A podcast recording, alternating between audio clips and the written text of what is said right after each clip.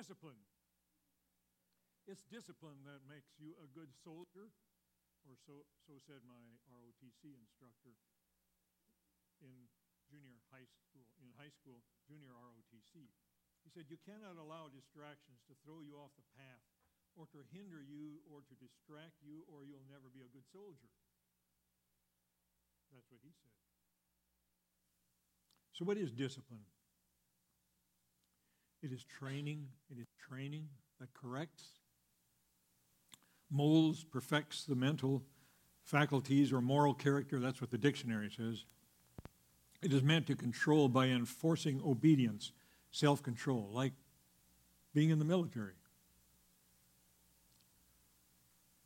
It is meant to train or develop by instruction and exercise, especially in self control and to impose order. I will reference uh, some of what Pastor Billy said last week, which was a powerful sermon. I, I don't know if you can still get it on YouTube or not, but um, it, it's really worth watching again. I know to, I had to watch it twice to really kind of ingest all that was shared. But um, I'll reference some of those things as I, as I go along here.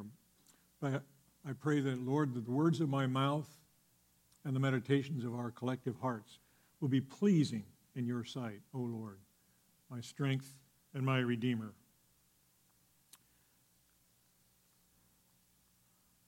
So, why discipline? Well, God wants the future generations to be his children. And fathers have the primary responsibility for setting the example, for showing God ch- his children. Ultimately, a father's responsibility is this to show his children God. Ultimately, the responsibility of fathers is this to show his children God.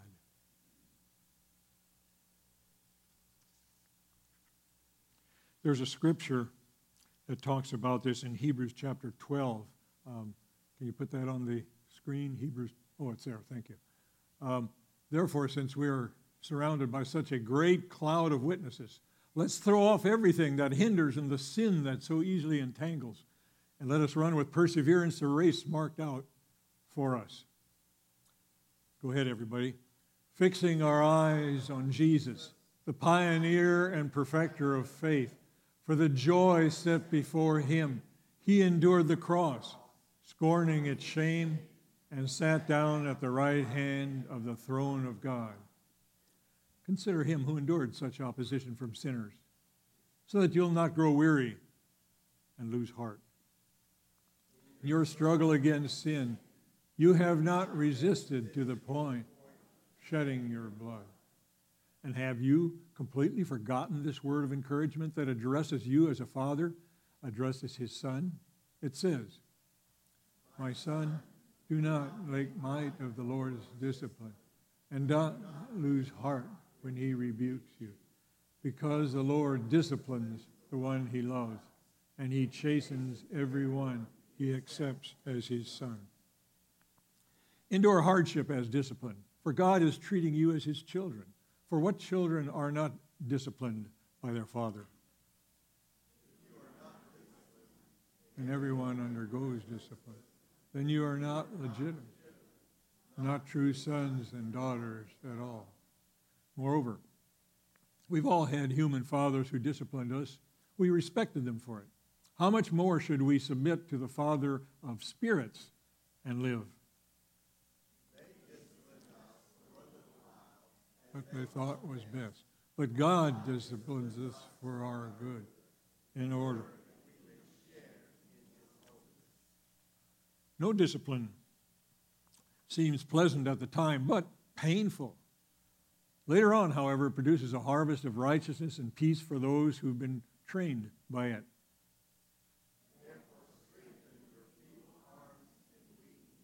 Make level paths for your feet. Why don't we say that all together? Make level paths for your feet, so that the lame may not be disabled, but rather healed. Again, that's from Hebrews chapter 12, referencing some of the things that Pastor Billy said last week in that regard. That it's the love of God that's manifested through a father. And I, I appreciate the songs that were chosen and sung with us here this morning. The song of love that the father sings over his children. So a father's, well, he has to be the disciplinarian in a house by God's command. It's, if it's not done in love, then it becomes harsh. We've all seen examples of that in the past where there's no love, just a command to do what is right, and that's harsh. But when done in love, produces a great harvest like we just read.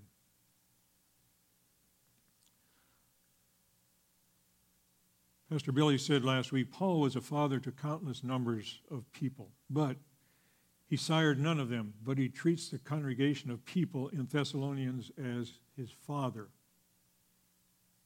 In other words, he exhibited the love of God to them. And when they saw that, they could much more know the Father in heaven, who is Father of love.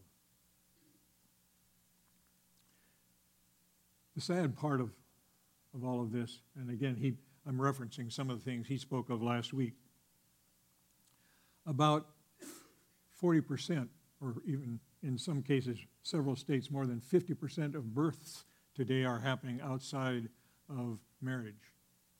So a father is not present. And this is a result of some of the, these happenings where fathers are not present or where fathers are not exercising the discipline, the loving discipline that they are required by God to exercise.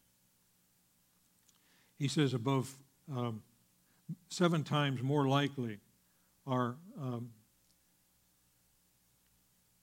seven times more likely to become pregnant outside of marriage for women who don't have a father in the home, and the discipline of a father, seven times more likely to have that, um, let's see, to grow up in poverty. Okay, that's what it was.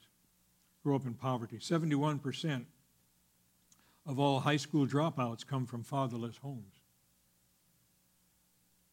75% of all drug treatment centers are from fatherless homes. 85% of all incarcerated young grow up without a father in the home. I was thinking, oh my. 85% of incarcerated young grow up without a father in the home. Reminds me of a time not too long ago where there was the radio program Focus on the Family. The moderator had in his audience a prison warden. And they were talking about several things. I don't remember most of what they talked about except the final end, where the warden said, Let me tell you a story. He said, and he was over a men's prison. He said, Come uh, Mother's Day, uh, a greeting card company executive came to them and said, I'd like to give you greeting cards for all the all your prisoners who would like to send them to their mother.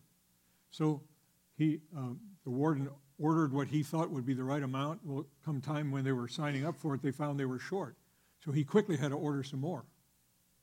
So when Father's Day came, they thought, he thought to himself, this time I'm not going to be embarrassed. I'm going to order enough. So he did. Come Father's Day, you know how many requests there were for, for Father's Day cards? Zero. No request for a Father's Day card. And when I heard that, I thought, oh God, where's the love of God? How can that ever be shared with somebody who's grown up never experienced it? So I praise God for missions that are prison missions that are going on. And it behooves you, again, I'm repeating from what was said last Sunday, that you can be a, be a father image doesn't mean you have to be a male. You, you support and you help and you love someone, fill the destiny to which God has called them.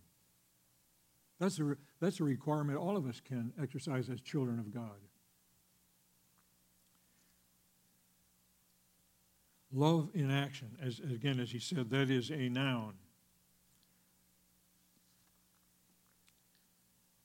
God is referred to Father countless numbers of times. In fact, um, here are some of them. Deuteronomy 32 6. Is not your Father your Creator who made you and formed you? Malachi 2:10 Have we not all one Father? Did not one God create us? He had in mind for each one of us to be his child. And each one of the people who dies without ever realizing that, oh my. But you and I have a opportunity to share that love. Matthew 6 9, which is the prayer that we'll be praying after a while. Our Father, who art in heaven, our Father. I'm so, when Jesus gave us that prayer, what a, what a way to focus. I oftentimes have to remind myself, rather than just saying it rotely, Our Father, oh God, you are my Father. Holy is your name. Your kingdom come, your will be done on earth, just like it is in heaven. I think those are some awesome requests of God. May your will be done here on earth, just like it is in heaven. So help each one of us to exhibit that love because that is your will, right out of heaven.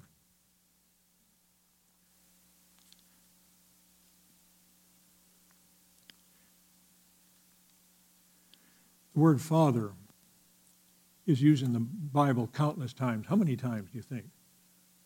Anybody want to have a guess? A hundred? times 17, times 18, 1800 times.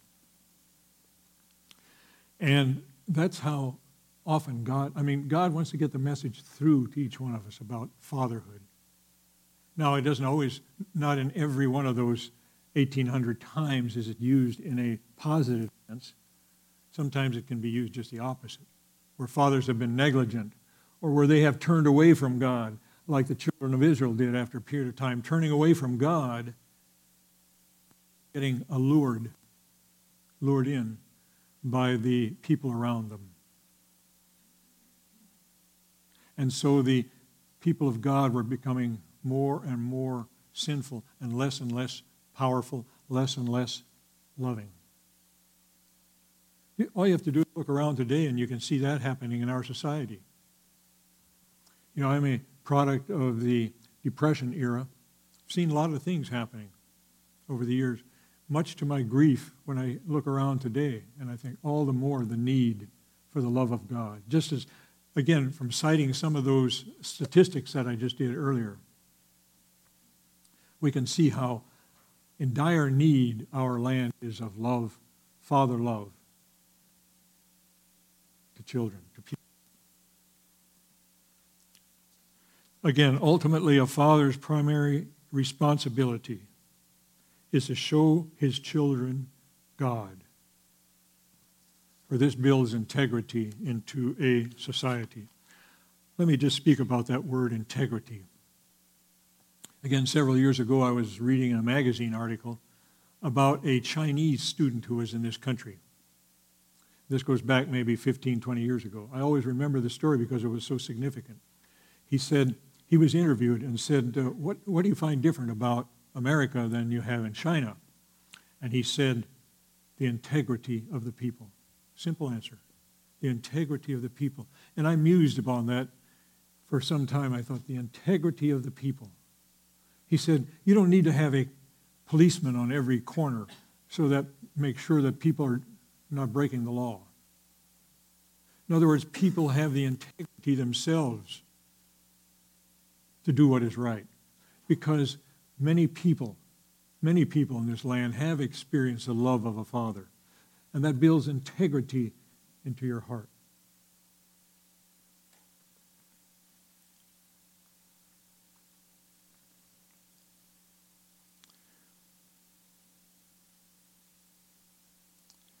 So I can do all things through Christ who strengthens me.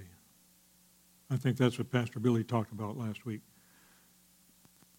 And then I added here Psalm 138:8. The Lord will perfect that which concerns me. So, how much does the love of God and the call to fathering concern you? Psalm 138:8 says, The Lord will perfect it. He'll bring it to perfection for you if that's the desire of your heart. Tremendous promise, a great and awesome promise. Hang on to it, store it in your heart. Here's what Bill Gothard said. Many of you have attended some of his conferences over the years and past. The Lord will, um, I'm sorry, where did I? As the Father goes, so goes the family. As the family goes, so goes the church. As the church goes, so goes the nation.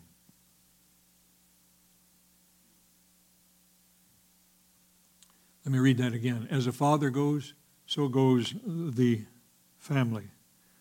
As a family goes, so goes the church. And as a church goes, so goes the nation.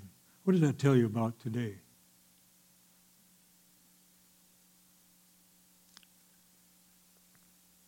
So, fathers, do not provoke your children to wrath, but bring them up in the nurture and fear of the Lord.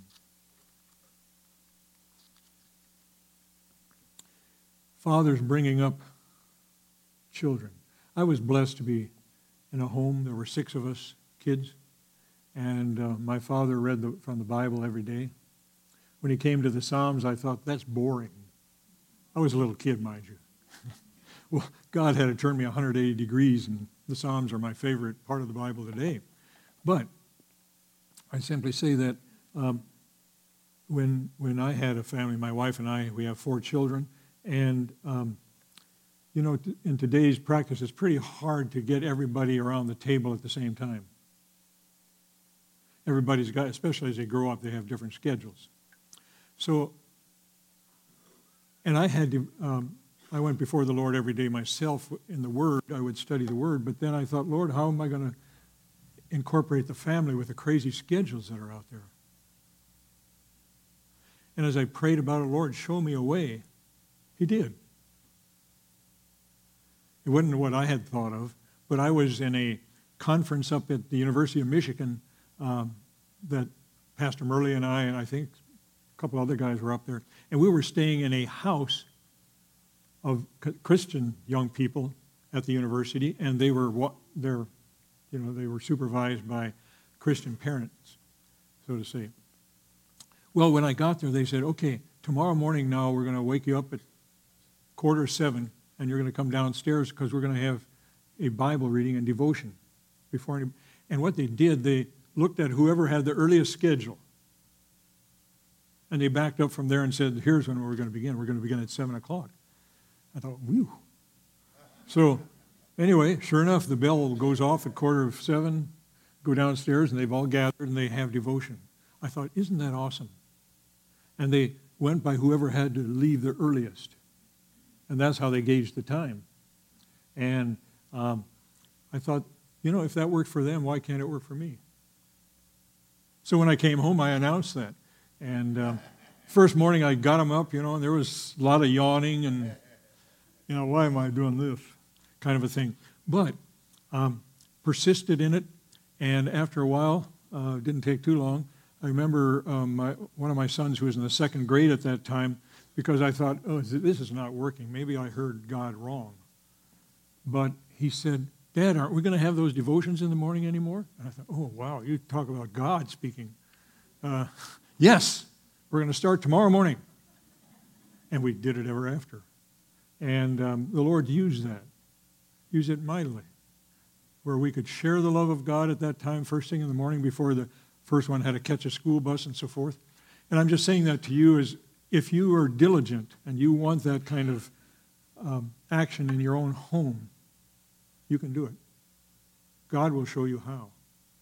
He wants to bless you in it.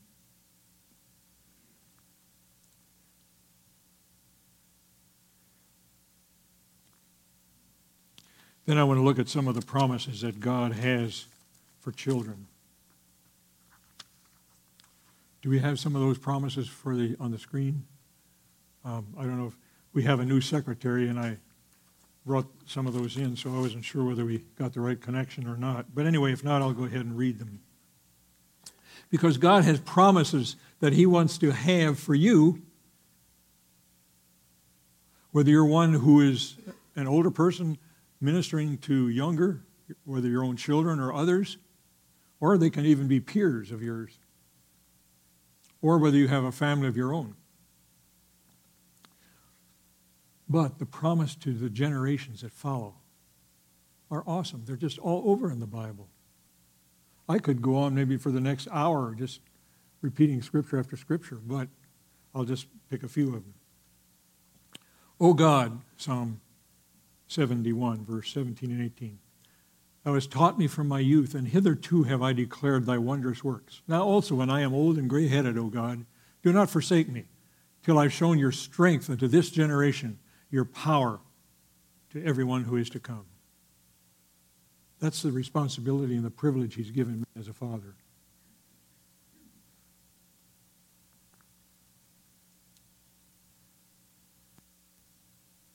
Psalm 145 One generation will praise your works to another and declare They will the glorious honor of your majesty and of your wondrous works. That's what your children will do, or those that you're fathering experience the love of God through you. That's God's way.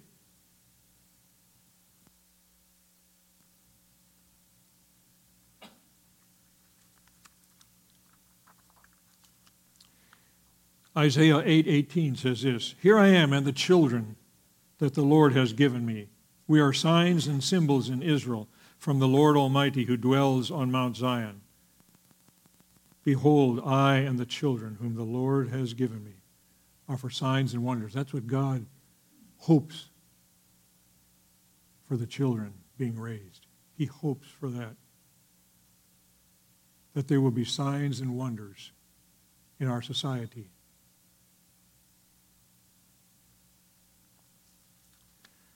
Isaiah 59, 21 says, As for me, this is my covenant with them, says the Lord. My spirit who is in you and my works that I put into your mouth will not depart from your mouth or from the mouths of your children or from the mouths of their children's children. Wow, what a promise. From this time on and forever, says the Lord.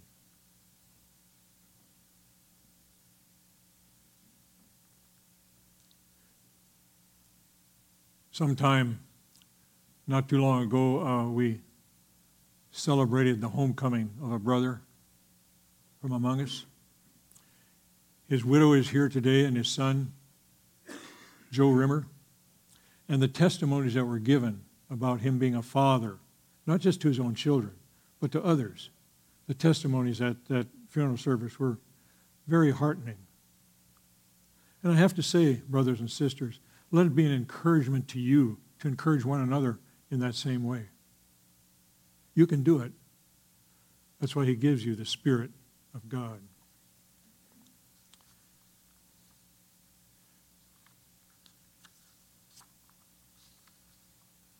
Let your work appear, the psalmist says, let your work appear to your servants and your glory unto their children. The mercy of the Lord is from everlasting to everlasting, it says in Psalm 103 upon them that fear him, and his righteousness unto children's children, to such as keep his covenant, and to those who remember his commandments to do them.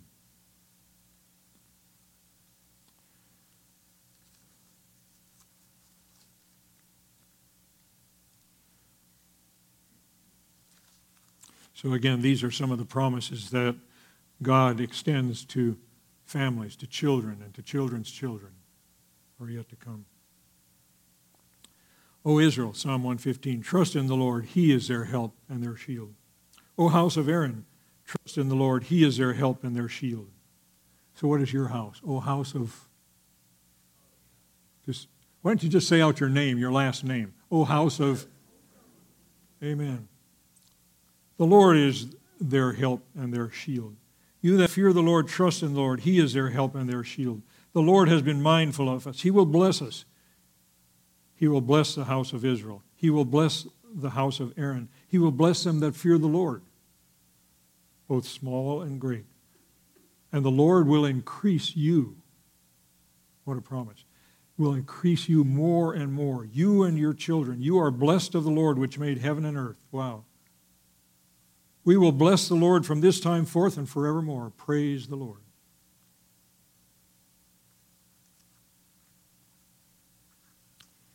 And I'll conclude with a psalm that's been meaningful to me. It's Psalm 112. And again, like I said earlier, the Psalms are my favorite part of the scriptures. Uh, so we conclude with this one. Um, let's see. Well, here's Psalm 100 first. Let me do that one first. For the Lord is good, his mercy is everlasting and his truth endures to all generation. If you allow it to, his truth will endure through all the to follow. Psalm 112. Praise ye the Lord. This is from King James, of course. Blessed is the man that feareth the Lord, that delighteth greatly in his commandments. His seed shall be mighty upon earth. The generation of the upright shall be blessed. And riches shall be in his house, and his righteousness endures forever. Unto the upright there arises light in the darkness. He is gracious and full of compassion and righteous. A good man shows favor and lends. He will guide his affairs with discretion. Surely he shall not be moved forever. The righteous shall be in everlasting remembrance. He shall not be afraid of evil tidings. His heart is fixed, trusting in the Lord. His heart is established. He shall not be afraid. He shall not be afraid. His desire upon his enemies. He hath dispersed, he hath given to the poor. His righteousness endureth forever. His horn shall be exalted with honor. And I have to say, in light of the most recent news that we've all heard about the um, setting aside of Roe v. Wade by the Supreme Court, how much more isn't it incumbent upon us as children of God to show love in these situations. There's going to be plenty of the opposite being poured out. There are promises to that end, at least that, that have been stated. So I would just uh, conclude by saying, Father, may your love be poured out anew upon us by the power of your Holy Spirit work in each one of us the work that Jesus would impel us to do. That we would be more like Jesus, that we would be the heart and the voice of Jesus to others that we can father and help in love. Bless all the fathers in this um, gathering here today. May they be especially blessed, and those who will be fathers yet later on as well. May they, each one, experience the fatherhood of God in and through them. Lord, how we thank you and praise you. You are our God. We're your people, the sheep of your pasture. We enter into your gates with thanksgiving, your courts with praise. We're thankful unto you and we bless your holy name now and forever. Amen.